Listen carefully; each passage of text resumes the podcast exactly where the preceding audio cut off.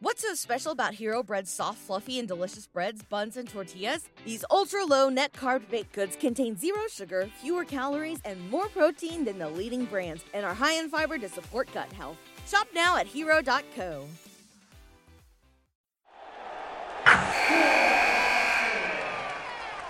Wilson, you sent the game-winning email at the buzzer, avoiding a four fifty-five meeting on everyone's calendar. How did you do it? I got a huge assist from Grammarly, an A I writing partner that helped me make my point.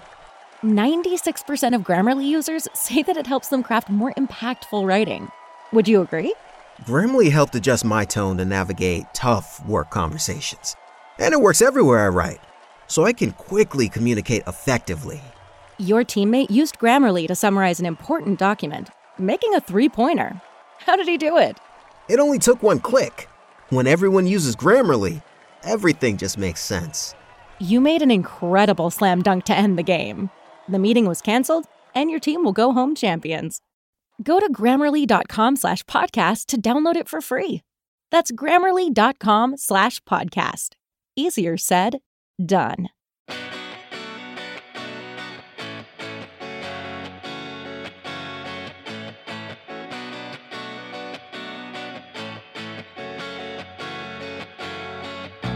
Welcome back to the Celtics Lab Podcast. I'm your host for today, Cameron Tiff-Divani, joined as always by Alex Fulberg and Doctor Justin Quinn. After a scrappy opening game to the series, Boston finds itself down one zero to the Brooklyn Nets. And to discuss this series in its entirety, we've brought on a special guest, Ajay Brown of NetsWire. Ajay, how are you? Welcome to the pod. Hey, I'm honored um, to be on. Uh, honestly, I'm great. After that first game one, we definitely have a preview of what to expect for the rest of the Rub series. It in! I love right. it. I, I didn't want it to be you guys to go up against the Nets first, but man, man especially after that game by Tatum against the Wizards. Are you a Nets fan by trade or just uh, just for this position?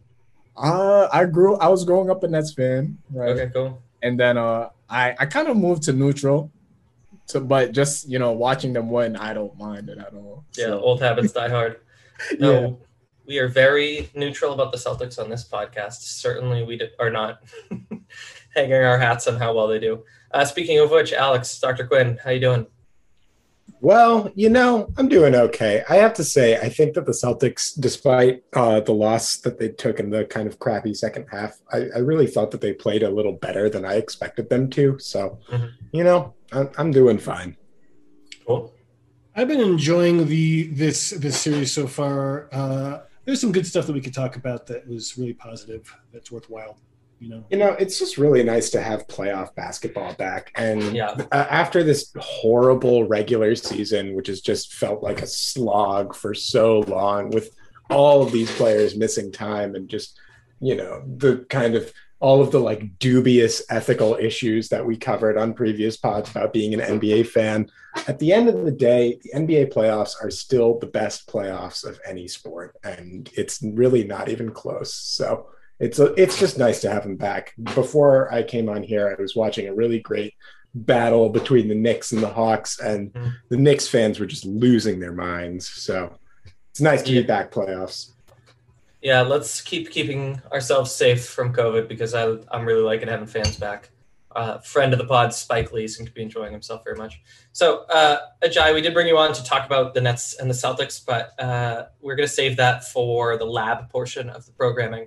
And first, we're just going to kind of go around the horn with some more Celtic-centric stuff, but we'd love your feedback on that. So, uh, in the middle of the long-awaited postseason, let's talk about Summer League. Vegas Summer League is back. The, the draft will be July twenty-ninth, and hopefully that goes off without a hitch. Vegas League, uh, Summer League will start shortly thereafter. Doctor Quinn, any thoughts? Well, we actually do have some players. It would be good to see if there is any reason to reconsider hanging on to some of them. Uh, I know that a lot of them have played themselves out of the rotation in the postseason, so we may not see them again until Vegas Summer League. If we see them again... And we also have some younger players who are doing pretty well, and I'm excited to actually see get some run uh, against some competition that is, you know, not going to keep them on the bench. Yeah. Yeah, I don't know, Ajay, if the Nets are going to be big players in the Summer League, but... Yeah, I don't I don't know how they're going to do in the Summer League. but I don't expect it to be um, similar to any of the runs that they've been making in the regular season or dominance. But I do know that this draft class is going to be more different, as you mentioned. Yeah. That, that they're they're extremely talented. We have players that already play professionally in the G League. Mm-hmm. So just to see how they will gel in the Summer League right after playing in the G League, specifically Jonathan, Jonathan Kuminga and Jalen Green, I want to see how that's going to look, if they're going to amplify their game and elevate their game in the Summer League, or if they're going to slow down. Yeah. I'm I'm not ready to call it quits on this Celtics season, and certainly not this postseason, but I am pretty excited about the new crop of um, incoming rookies. I think that's going to be super fun. So let's work backwards. Uh, Summer League will be sometime, uh, if you can believe it, during the summer. Supposedly there's going to be an Olympics. I don't know if it really will happen or ought to happen. Yeah. But, uh, Fournier is going to play for France, which would be cool. Uh, his free agency impending. It would be nice to see how he does. I don't know if he's had enough time to fully recover from COVID, so I don't know if this data is from this play, playoff series is going to be telling enough, but the, the Olympics might be. But also maybe they shouldn't have the Olympics. Uh, so before we actually get into the series, just a few bookkeeping things, a few things that are petty and pointless and oh so fun to talk about. Uh, Danny Ainge said that he thought uh, Kyrie really meant it when he said he was going to come back to Boston. And let's go around the horn and talk about that. I'll just throw into the ring that the commercial that he made with his dad was pretty convincing. Uh, Ajay, so you've been a Nets fan for a while. So did seeing this, this was a few years ago now, did you think Kyrie was going to sign, re-sign with the Celtics when he was with the Celtics? Not at all. I was oh. all in on the D'Angelo Russell train, you know, Jared Allen train, you could call it, and the Spencer Dinwiddie train. Those are the players that we had at that time. But when mm-hmm. Kyrie Irving said that he was coming to the Nets that summer, I was like, why us? Like, I thought he was happy with Boston. He did come off a year that he he regretted because I believe you guys got bounced by the Bucks. Yeah. Like that was sorry to bring back the memories, but that was a sad yeah. series. And knowing Kyrie, I thought he would have wanted to bounce back with the same squad, or if he really wants to play with K D that much during that summer, maybe try to recruit him to Boston. But then again, how would that work out with Tatum there, you know? So, so Alex, let me ask you this. What do you remember thinking uh, from that moment? The the Bucks series was certainly something, uh, but yeah, maybe, maybe, the, maybe this is revisionist history and the mood was a little different. Uh, well, my mood was very different up until the Bucks series. I really thought that Kyrie was going to re-sign for most of that year. Um, but when that Bucks series happened, watching his kind of disengagement on the court, the fact that he was kind of deliberately hunting bad matchups, like explicitly trying to guard Giannis, that mm-hmm.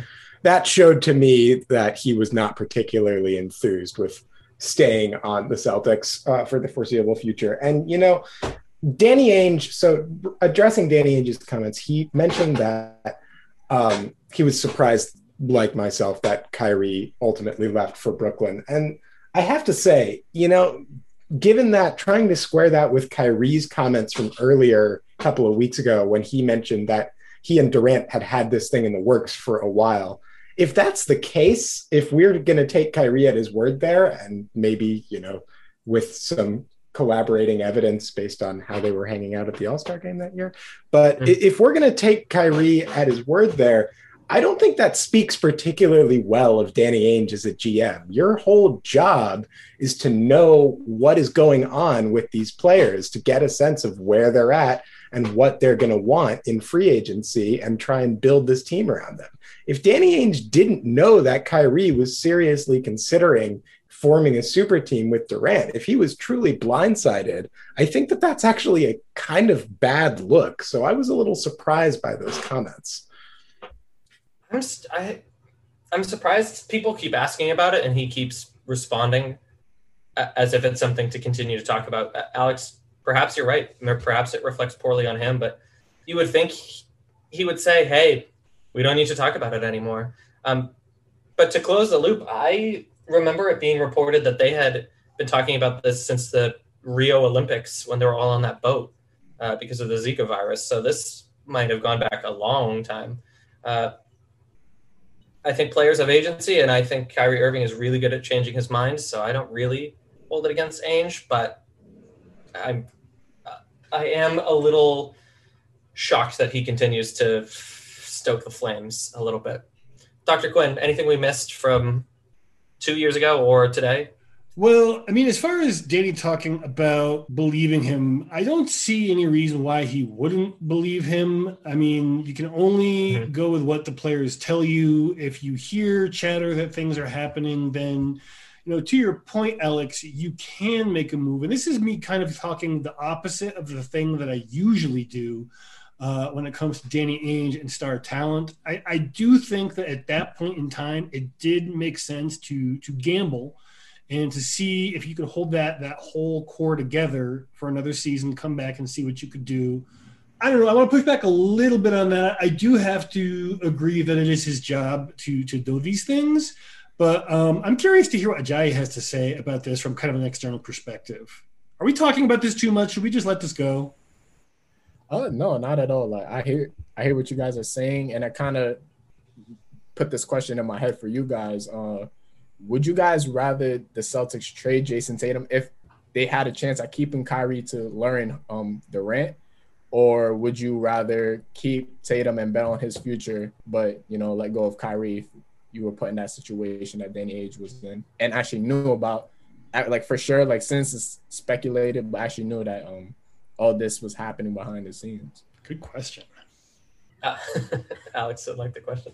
Uh, no, that's a really good question. Uh, I want to be really mindful of not letting what I know now about Jason Tatum color what we thought back then. So I would say if there was somehow a way to get Kyrie and Durant on the Celtics, one hundred times out of one hundred, you do it. Because as as good as Jason Tatum was and projected to be, I don't think we could have even predicted this. So I would have for sure looked for a way to uh, keep Kyrie in Boston, bring Durant in, into Boston.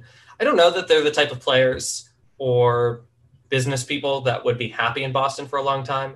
Uh, it's a small place. It's Durant is seven feet tall and a multimillionaire. There's not really that many places for him to live that lifestyle in private in Boston, whereas I think New York and Brooklyn, it's a little easier. So uh, I'm not super shocked that You you know, he picked San Francisco and then ultimately picked Brooklyn. Uh, but to really answer your question, yeah, one hundred times out of one hundred, I would have taken that trade. Yeah, no, I, I've always been really resistant to breaking up the promise of the Jays. And I don't know what I would have said at the beginning of the season, but if you asked me this question anytime past the midway point or so of the season, I probably would have just banked on Tatum because even even – let me just put it this way. Uh, I was trying very hard to keep talking myself into wanting Kyrie to come back. And I knew it was the right thing from a basketball perspective, but his relationship with the media in particular has always been a very, very difficult one to parse. I mean, I know even for, for, for you Nets writers, it's been fairly difficult. I mean, he was like issuing statements for you guys at the beginning of this season. He's, he's a difficult yeah. person to cover, you know? And uh, I don't know. Um, if it depends on when you asked me last season, because basketball brain says exactly one hundred times out of one hundred, you get those two people, two, those two players on a team.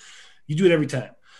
But my gut feeling by mid-season was that, that Kyrie wasn't going to work out. And again, to say what you said earlier, coloring what I knew at the time, I probably still would have banked on getting Durant to Boston as well, because it's just look at what he does, you know? Um, But that said, I did have some qualms about the idea, and I've always had some qualms about breaking up the Jays ever since they've gotten on the team. Yeah, you know, I think that it's so hard because you really do, to your point, Doctor Quinn, have to kind of go back to the mindset of where you were in in twenty eighteen, not really this year, because, like, obviously, you know, hindsight being what it is, like, of course you don't want to trade Jason Tatum. That dude's going to be a multiple-time All-Star and M V P candidate. Uh, at the same time, you know, Kevin Durant, that's probably one of the fifteen best players who's ever played the game.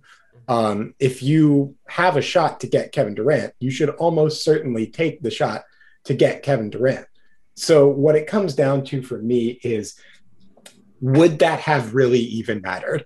Would getting Kevin Durant to Boston have mattered as much to Kyrie as, say, going to Brooklyn with another star player like Anthony Davis, who was also available at the time and who Brooklyn almost certainly could have acquired, uh, you know, with the right trade assets. If if for Kyrie, it was more about being closer to home, to New Jersey, to the Nets fans and all that, which I suspect had a pretty heavy part in this, yeah. uh, then I think that the answer to that question uh, has to be no. So once again, it really comes down to like what's going on in Kyrie Irving's head, which is the most difficult question that N B A G Ms have had to answer for many, many years now. Well, uh, let's fast forward, because we know that the Celtics did not make that trade. And we know that Kevin Durant and Kyrie Irving ended up in Brooklyn. And someone named James Harden is also playing in Brooklyn. And recently, Coach Brad Stevens had this to say uh, ahead of the Celtics matchup against the Nets. If I'm ju- just a general fan of the N B A, I have a hard time seeing them lose. We're going to have to play great. I think that Brad Stevens knows a thing or two about the media, and we can talk about that in just a second. Uh, but let's, I'm going to throw in someone's response. So anyone who listened to the podcast last week knows that I do a really good Marcus Smart impression. So here's my Kendrick Perkins impression. Brad Stevens, if you love Brooklyn that much, why don't you go coach them? Go join the coaching staff. Listen, I played for the Boston Celtics for eight and a half years. I know the definition of the city of champions. They have something called Celtic pride. That wasn't Celtic pride. So, uh, Jai, you can just sit back and smile while Boston has a meltdown. Uh, Alex or Doctor Quinn, I, I thought for sure that this Stevens quote was a nothing burger, but either one of you, what do you think? What do you think of what Perk said? Uh, and then I we have Joe Tsai, who has something he pitched in on Twitter. One of you can share. Um, it is a nothing burger, Cam. You are absolutely right on that. In fact, it is even more nothing than a nothing burger. I have heard coaches say something to this effect about their playoff opponents nine billion times in my N B A fan career. This is so utterly irrelevant. And once again, it's just a case of Perk or whoever it might be, Gary Tange or whatever, some Boston media dipshit injecting themselves to get in on a story that isn't a story just so that they can hear their name go around the news cycle. I have to say, as a Celtics fan, there have been a lot of things that have been frustrating about this season, but none of them have been more frustrating than Boston media taking every single thing said by a member of this team or by a coach or by a G M and blowing it up to be this meltdown level crisis event. Please, please shut the fuck up. I am begging you. About that whole Kyrie Irving leaving thing, I won't even go there. But I do agree. Uh, the Boston media is a particularly harsh light. They expect a lot of their players. And when you throw in some clickbait generation, it can create a perfect storm of, I don't even know how to say it. It's just an awful uncouth. thing to deal with. Uncouth. Yeah, there you go. It's quite uncouth. It's. Uh, I think we can cover sports in a way that doesn't kind of go to the like most like common denominator type, you know, clickbaity stuff. And I understand that Perk needs to establish himself, and he's doing a pretty good job. He got a cover, uh, I think it was Sports Illustrated, specifically for these kinds of takes. And, you right. know, if it's working for him, I understand why it's happening. Uh, but I, I do think that sports media journalism is at its best when it gets you to engage with the product because it's actually interesting, not because it's generating the outrage machine. Uh, Justin, you said that you weren't going to go there, but I am going to go there. So you're you're a sports media venue, venture, like, and you're dedicated to talking shit about whatever anybody is saying on the Boston Celtics organization, et cetera, et cetera. And then you act just baffled, just so confused when star players decide, actually, I'm going to go somewhere else where I don't have to listen to me being slandered on talk radio every day. It's like, what are you, what are you doing? What do you expect is going to happen? These dudes listen to that shit. Like, they don't just live in a vacuum. They hear all of that bullshit. It's no fucking wonder that people leave Boston. Like, what are we doing here? You know, I, I just, I keep seeing this coverage about how like Jason Tatum isn't a leader. It's like, all right, well, this dude is doing literally everything he possibly can in the worst possible situation to try and win games. And if Jason Tatum, God forbid, leaves the Boston Celtics in the next four years when his contract is up, what, like, what do, what could we expect? You know, the, like, a long if you hear some, exactly. If you hear somebody talking shit about you every day for four years, you probably don't want to be around that person. So I, I, I am, I'm sorry. I'm a little drunk no, and I'm okay, very tired of all of this nonsense, but it's just, this is, this is what happens. And this is why players leave. Now, Kyrie, I'm sure, had plenty of reasons for leaving the Celtics that didn't involve Boston Talk Radio, but man, just relax, just stop. This is probably um, a podcast for the off season. And hey, Ajay, how you doing? Uh, I think we're, we're going to transition to talk about the series itself. Um, I would hazard, though, if you're a, a top professional athlete and you can't handle uh, shock jockeys in Boston, you can't handle any major media market because it's not a Boston problem. Um, and the, the media doesn't owe anything to Jason Tatum. If uh, he's not playing up to snuff, they should call it.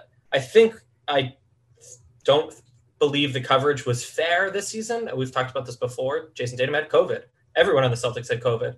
So to pound them into the sand makes no sense and is uh, not particu- particularly fair or smart. But let's pick this conversation up over the offseason because there's a lot of meat on these bones. I will offer, before we transition to talk about the series, that Joe Tsai said of Brad Stevens' comments, if you believe in the easy kill, you're being set up by the wily Danny Ainge Stevens ploy. Don't believe none of it. Because maybe Brad Stevens is just using the media to talk to his guys. Now, speaking of uh, what Brad Stevens was talking about in the first place, there is a series of basketball being played.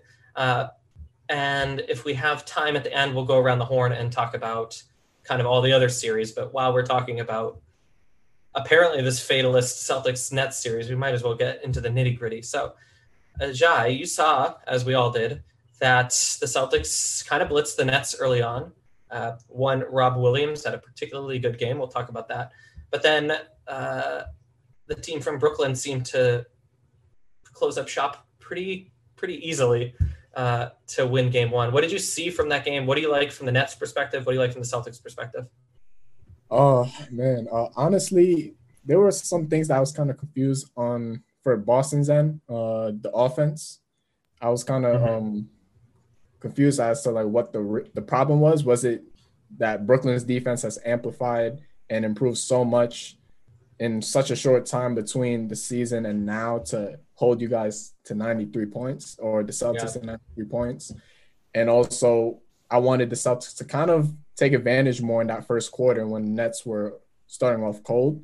However, I feel like during that um, that time period, Uh, the Celtics didn't take that much advantage, and as a result, Brooklyn was able to easily come back into the game and easily push their lead up to double digits in the third quarter.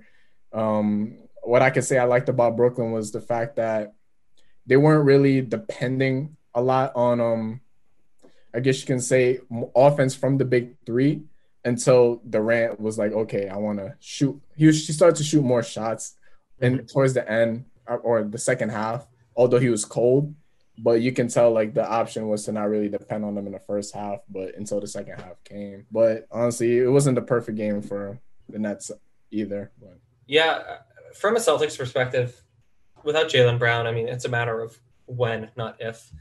And I think, and Doctor Quinn, I'm going to swing this to you because I know you wrote about this, that the Time Lord, uh, Robert Williams, was a real thing to enjoy from that series, or from that game rather. Um, his stat line in twenty-three minutes, eleven points, nine rebounds, and a franchise record nine blocks. And when I tell you I checked three different times to make sure that I was putting that on paper correctly, I because I didn't uh, see the final box score last night. I goodness me. So Doctor Quinn, uh, tell us about what you saw from Robert Williams specifically, and Ajay is suggesting that the Nets have a lot more that they could put together. What do you think about that? I think he's absolutely right. Uh, I think it's a shame they didn't uh, take advantage of that early lull, but really, I don't think there's some, there's a good defined role. You know, Kemba Walker uh, spent the entire season trying to learn how to defer a bit more to Jaylen Brown and Jason Tatum. And then suddenly now he has to do the opposite again. And, you know, he shined in moments when it's clicked for him, but it's kind of like now he's not used to it. And, you know, I think if, uh, you know, to get to, I'm, I'm a little off the rails already here uh, and talking about Time Lord, but there, there, there was definitely some opportunities for the Celtics early on, but I mean, everybody was cold, including Jason Tatum. We can talk about that more in a minute. Not starting Time Lord seemed very odd to me. I didn't think he was going to play, you know, even though they said that he yeah. was available. And then he came out and it was just, I have never seen him play that well. That was definitely, easily, in my opinion, his best game as a Celtic.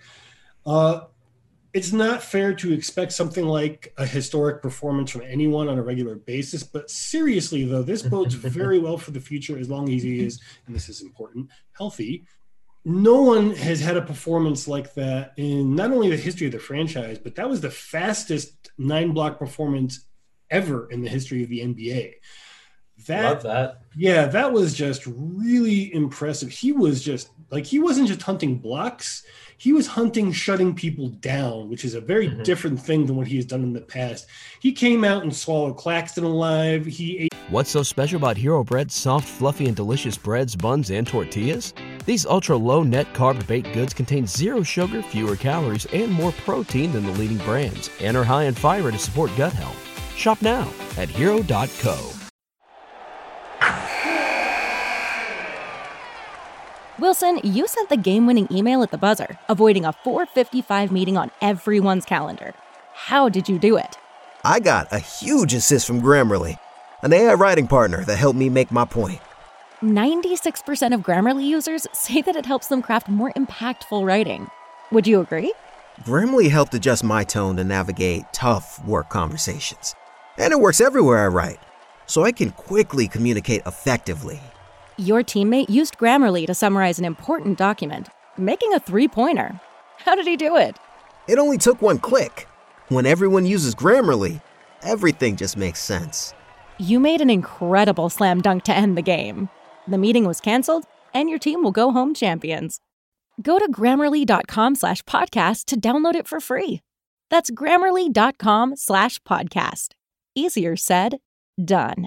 Harden's lunge, follow him out to the perimeter, and just like, nope, you are not shooting that shot. You know, I realized that this was all, you know, adrenaline, and, you know, he said that helped cover his uh, his turf toe. Uh, hopefully that continues. I, I am frankly surprised they didn't rest him with a break between the games uh, entirely for this game. But, yeah. I mean, really, he he was the takeaway. He was the takeaway from this game for Celtics fans. He is...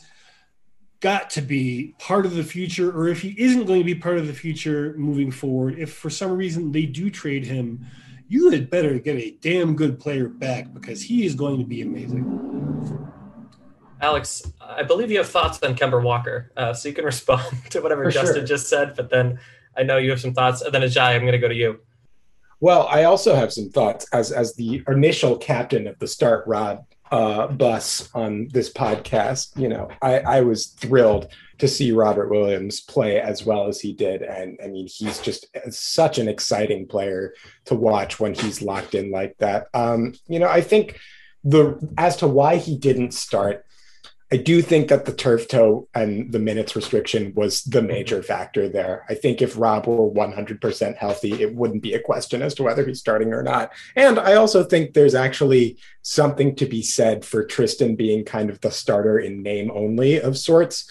Uh, he, he did play reasonably well in that game. And more importantly, the, the with the potent offense that the Celtics are going against in Brooklyn, there's going to be so many fouls that they're going to have to deal out to stop them. And uh, the case for starting Tristan is basically to come in and absorb those two quick fouls that you know is going to come right off the bat, and then throw Rob in and protect him a little more. So I, I can sort of see why they started him. But it's clear to me that Robert Williams is the best big on this team and has been for some time, and absolutely should, at a minimum, be closing games. As far as his minutes, we'll see how that goes. I mean, turf toe is really, really painful. That is not a fun injury to have if you are like me and six feet tall, let alone six, eight, and jumping out of the building. So I can't even imagine the amount of pressure that's going on to his foot right now, and that's got to suck.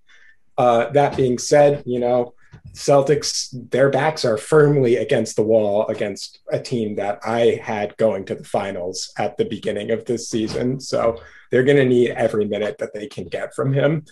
Um, as far as Kemba, I mean, that's just kind of been the story of Kemba Walker's season. There have been times when he's looked really good and he's gotten into a rhythm and he's helped the team a lot. There's been a lot of times where he has really not looked very good, where he has looked like a medium to kind of poor quality starting point guard in the N B A. And you look at the stats without watching the game last night and you say, oh, well, Kemba didn't have a great game, but he wasn't awful. Well, Kemba scored eight of his points of his, I think, fifteen points. He scored eight of those points when the game was well out of reach in garbage time. Mm-hmm. He just decidedly did not make an impact on the game at all. And it's one thing if you have a point guard who doesn't make an impact on the game, and that player is Peyton Pritchard or Carson Edwards, a, a, a guy who comes in and maybe they'll give you twenty minutes, maybe they won't.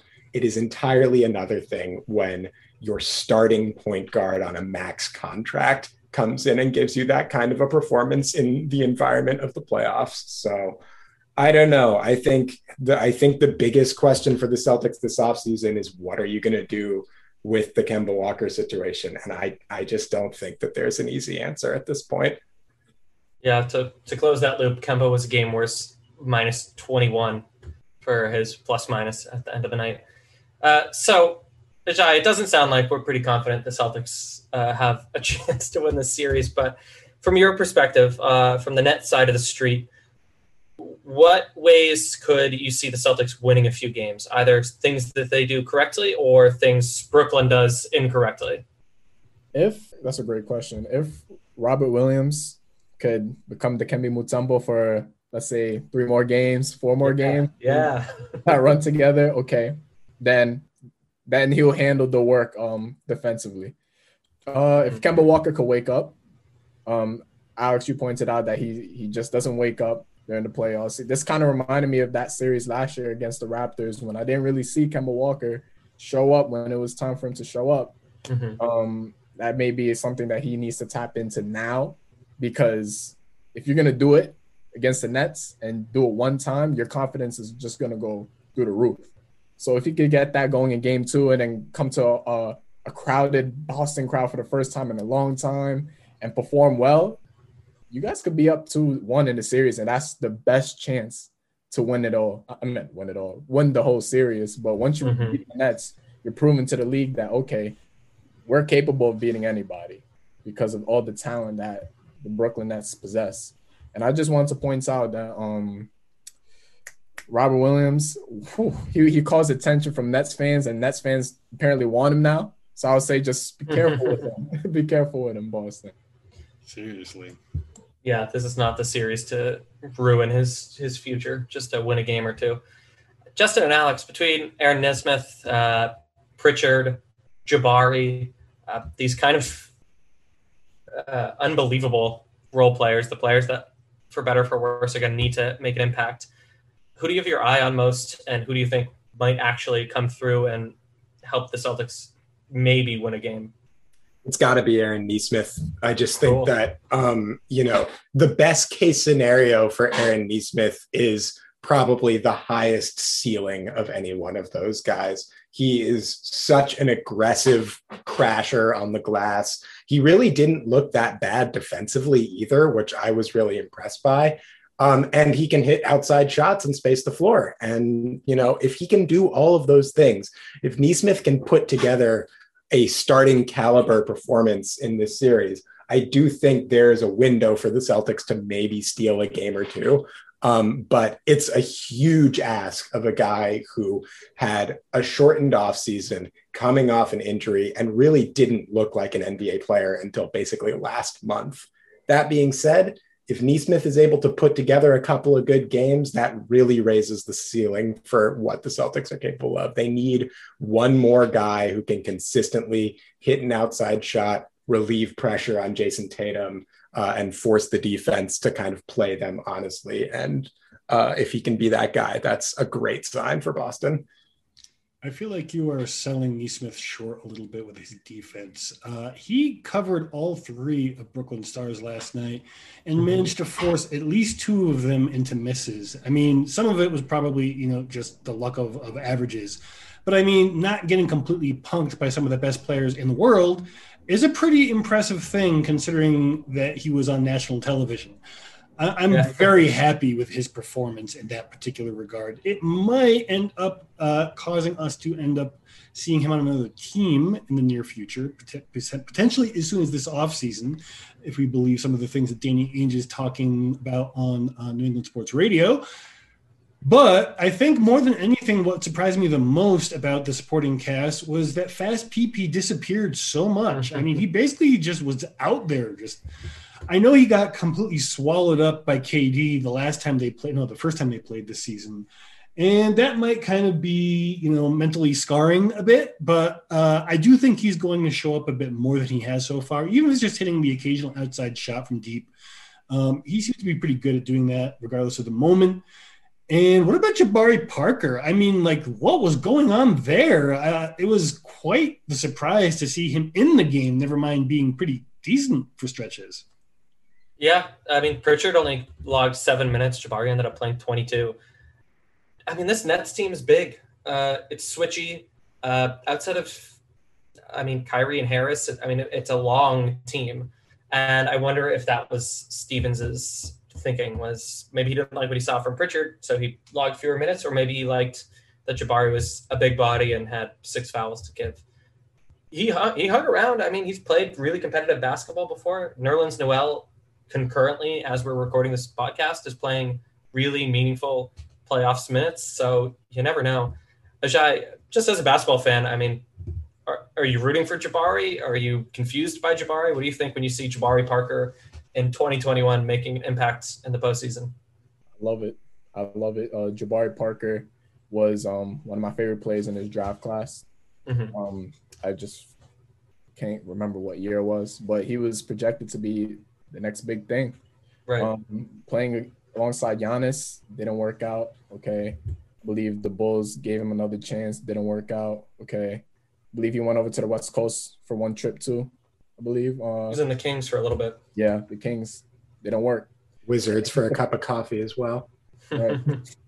And if he could find that luck um, playing for the Celtics, that, that would be great for not just the Celtics but the basketball world in general, because yeah. we've seen injuries literally make his career what it is right now. So if he could define himself as someone else, and like how Derrick Rose has done for himself because of injuries, he's became a, a reliable point guard off the bench for the Knicks. If Jabari Parker could carve out a role for the Celtics and somehow just be utilized for something that's really important in game, not like what he, I don't expect him to do what he used to do back in the day. Right. I just want him to be one of those pieces that the Celtics can have that can stretch the floor. He can go, work in the inside, perhaps draw more fouls. He definitely has a lot more potential still left in him. So just happy. Yeah. Honestly, I think that that's the takeaway for the Celtics is if everyone can walk away healthy, that's great. If players like Jabari, Tristan Thompson, a few others can boost their profile for the good of the game or for a future trade, that's great. And if uh, Nesmith and Pritchard and even Tatum, who is still twenty-three years old, can get a little bit of burn and some more playoff minutes under their belt, I think that that's radically important. And given all the crap the Celtics went through this year, honestly, like a perfectly fine outcome. So listen, man, as long as Jabari is getting minutes, it means that Semi Ojeleye is not getting minutes. And that's all that I can hope for. What's the problem with him? Uh, Semi. How much time I, do you have? yeah. I just, my, my thing with Semi is his whole deal was like being a really sound and strong defensive player. And for a while, he was pretty solid at that. And now he does, he does the thing where Semi, in order to get into good guarding position to stop drives, will do these like furious chop steps to like get himself and his gigantic chest in the way of whatever is coming at him. And the problem with doing that is now it's a jump shooting league. And when Semi is chop stepping in the lane, that means that a shooter is open for another half second and he just can't close out. I, I can go on a whole Semi Ojeleye rant, but this dude has lost seemingly every ability that made him an N B A player. Salta, I mean, uh, Alex is going to run Semi Ojeleye out of town. Uh, let's uh, let's do this. Let's close by just taking a quick walk around the rest of the N B A, because certainly that will be relevant for the Nets, and it might be relevant for Celtics fans as they tune their attention to other teams. So uh, I'll just breeze through kind of where the league is at, although not every game will have been played by the time we're done recording this. And certainly in the Eastern Conference, if we have any thoughts, let's chime in. Uh, Portland beat Denver uh, behind a pretty great Carmelo Anthony performance. I think that's the big takeaway, but any thoughts on that one in no particular order? It's going to be really hard for Denver to win that series if Jokic plays as well as he did, and they still lose that game. I agree one hundred percent. But also Portland is forcing him to score the ball. If Jokic has one cold shooting game, they're already blocking off all the passing lanes for him. He only had about like six assists. He averaged about like nine, ten a game. Let's see. Good luck to Denver. That's all I have to say. Yeah, man. The Blazers are surging at exactly the right moment. I don't expect them to win this series, but I'm starting to second guess my initial assessment of that series. Well, I'll tell you what, and I'll take your answers in the opposite order. Portland has a lot riding on this postseason. If they have an early exit, I think that there will be changes, if not on the sideline, on the roster. And another team that has a lot riding on this postseason uh, is the Los Angeles Clippers, but they just lost to Dallas. Ajay, what do you think? Uh, Why is it good night, Irene, or it's just one game? Um, it's going to get worse for the Clippers. J J Redick is on his way back. Uh, Lucas still needs to tap in more to his potential in this playoff series. And K P, I pray Kristaps Porzingis stays healthy for this series so we can get a great competitive series, because the Mavericks can beat them if the Clippers continue to play with this less urgency. You know, they weren't playing with that much urgency yesterday. I don't know if that's what you guys saw also. I'm going to go the opposite direction. I think the Clippers are still very much in this series. The Clippers are such a weird and enigmatic team, and they're prone to these strange slumps. But when that team is at their best, they're really freaking hard to beat. And I just, I really don't think that Kawhi is going to go out in the first round like that. So I'm sticking with the Clips. Yeah, well, it's worth pointing out that uh, last year the Lakers lost all of the first games uh, and all of the series that they played before the finals. So Let's let's continue to wring our hands as we go through the rest of these games, but let's keep that in mind. Uh, speaking of last year's playoffs, Milwaukee and Miami are playing again in this year's playoffs, and Milwaukee beat Miami one oh nine one oh seven in overtime, and Giannis was just the best. I'm so excited for Giannis to continue to be like a presence in my life, and I really want him to win a Larry Obi. Uh, Anyone on that series? Thoughts, predictions, Alex? Um, I think that was a huge gut check win for the Bucks, and I think it's actually going to be very important for them for the rest of this playoffs. The Bucks really need to come out of this first round uh, having won a, I think, a like battle-tested, hard-fought series against Miami. I think that that will actually make them a better and more threatening team to go through the ringer against a really tough, well-coached playoff opponent. And I think if the Bucks can beat Miami, I actually think that they would pose a very serious th- threat to Brooklyn in the second round. Ajay, what do you think? I actually want to uh, take the other side for this one. Um, I think it's over for the Milwaukee Bucks. What I what I saw from game one was that, okay, Miami's not even at home yet, right? Yeah. And Goran Dragic was their leading scorer throughout the playoffs until they got to the finals and he got hurt. But when I saw Dragic yesterday playing in that same type of form he was playing in last year, I was like, okay, this is scary for the Bucks for game two and game three, because Jimmy Butler is still going to be there. Bam Adebayo had a bad shooting game when he was taking that jump shot like near the free throw line. He kept resorting to that. he can make that. He showed us, us that this season. So if he starts hitting that, Jimmy Butler starts playing like Jimmy Butler, Goran Dragic plays like him, you know, like his playoff form from last year. You still got Tyler Hero, Kendrick Nunn, Trevor Ariza, which is a great piece for Miami. I don't think Milwaukee could get past uh, the Heat in the first round, although I, I like how Chris Middleton played last night, and I like the addition of Jrue Holiday, but I'm looking at the depth. I don't think the depth of the Bucks will match up with the Heat. I think, yeah, I think that's a really good point, that this was a real – this was at times the best that I think the Bucks could play, and they weren't really able to put the, the Heat to bed. But that said, the Heat also had a ton of COVID uh, issues, so maybe they're better than their record would suggest. Uh, Philadelphia beat Washington in a game. I really don't like talking about the refs. I think it cheapens the breakdown, but the reffing was making it hard to enjoy the game in rhythm. Uh, but Philly did beat Washington, so they're one up on the Wizards. Any thoughts on that game? Anyone catch that one? That was earlier today. Uh, I, I was able to catch um, the end. Yeah. But all I saw was that one call. That one call made by the ref for Westbrook's foot on the line. Mm-hmm. In real time, it looked like it was out of bounds. But when I saw the replay, his heel wasn't really on the line. It was just above it. Well, that that's just my perspective. However, I'm not really on the refs for making that call for the Sixers and saying it was Sixers ball, because it was really, it was really, really close. I, I caught the very end of that game. Uh, you know, honestly, Washington just doesn't strike me as much of a challenge for Philly. I think they're going to cruise in that series. Wake me up when Philly gets into the second round is how I'm approaching them. Yeah, the the roster design uh, that Philly put together is starting to come into its own. I thought that was pretty fascinating.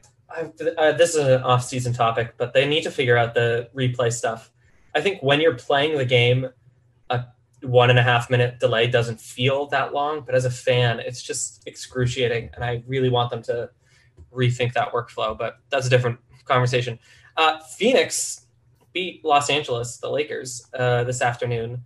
Chris Paul really only had the ability to use one arm, and he still got it done. Devin Booker was a revelation, and LeBron was good, not great, and Anthony Davis was probably not even good. Uh, I'm really curious about that one. Alex?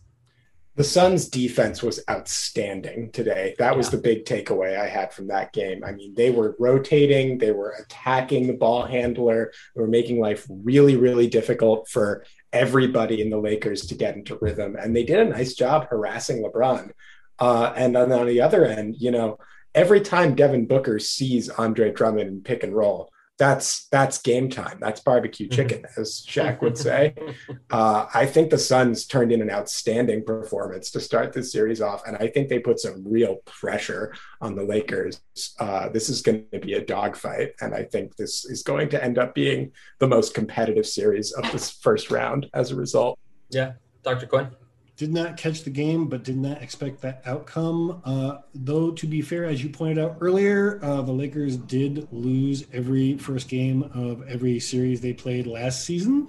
So uh, I'm curious to see how it unfolds. I do think that Phoenix has what it takes to beat the Lakers in their current state, but if they can kind of find their path again after, you know, being shaken up a little bit by injury late in the season, I think we could have a pretty good series here. Ishai, uh, any thoughts on Lakers-Phoenix? Yeah, for sure. Uh, DeAndre Ayton, monster game.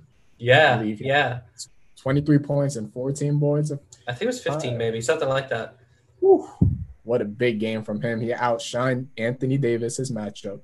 He outshined Andre Drummond, and he outshined mm-hmm. um, Montrezl Harrell. All, all big men that play for the Lakers that are supposed to be, you know, better than um, DeAndre Ayton. Uh, Devin Booker, that was our first look at him in the playoffs, and Like you said, uh, like you said, Cam, that was a revelation what we witnessed, and that was just his first game in the playoffs with C P three supposed to kind of like show him the ways of the playoffs. That's what how we all expected it to be, but with that injury, um, Devin Booker just stepped up, and he was like, okay, I don't care if it's LeBron and, and the Lakers, I have to help my Phoenix team that made it to the second seed this season.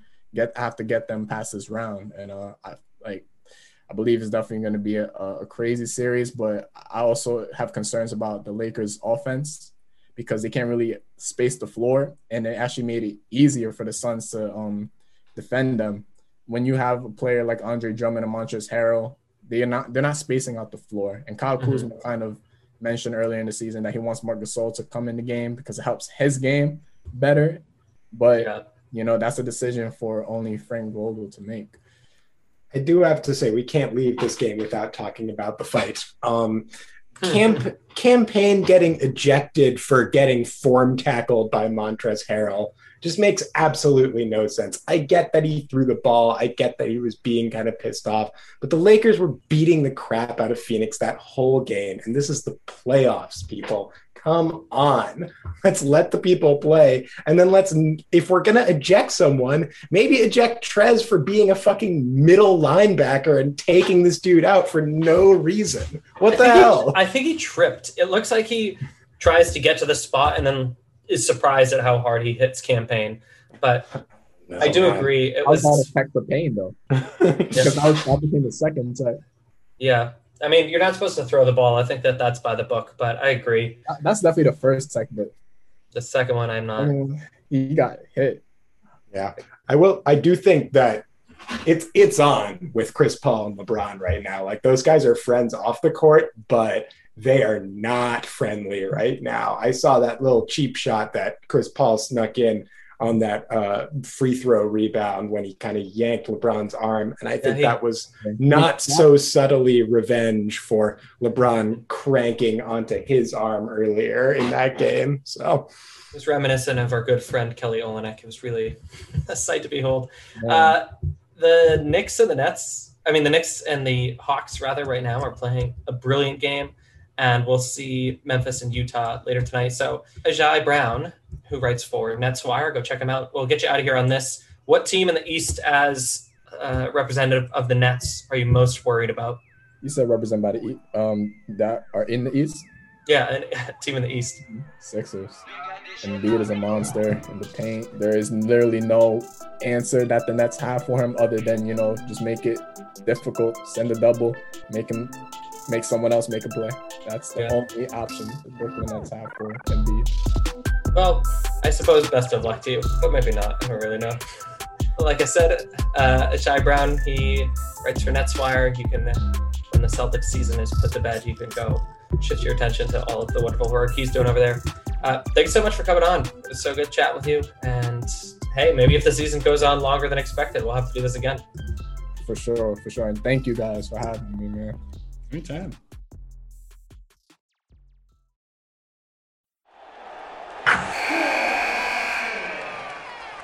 Wilson, you sent the game-winning email at the buzzer, avoiding a four fifty-five meeting on everyone's calendar. How did you do it? I got a huge assist from Grammarly, an A I writing partner that helped me make my point. ninety-six percent of Grammarly users say that it helps them craft more impactful writing. Would you agree? Grammarly helped adjust my tone to navigate tough work conversations. And it works everywhere I write, so I can quickly communicate effectively. Your teammate used Grammarly to summarize an important document, making a three-pointer. How did he do it? It only took one click. When everyone uses Grammarly, everything just makes sense. You made an incredible slam dunk to end the game. The meeting was canceled, and your team will go home champions. Go to Grammarly.com slash podcast to download it for free. That's Grammarly.com slash podcast. Easier said, done.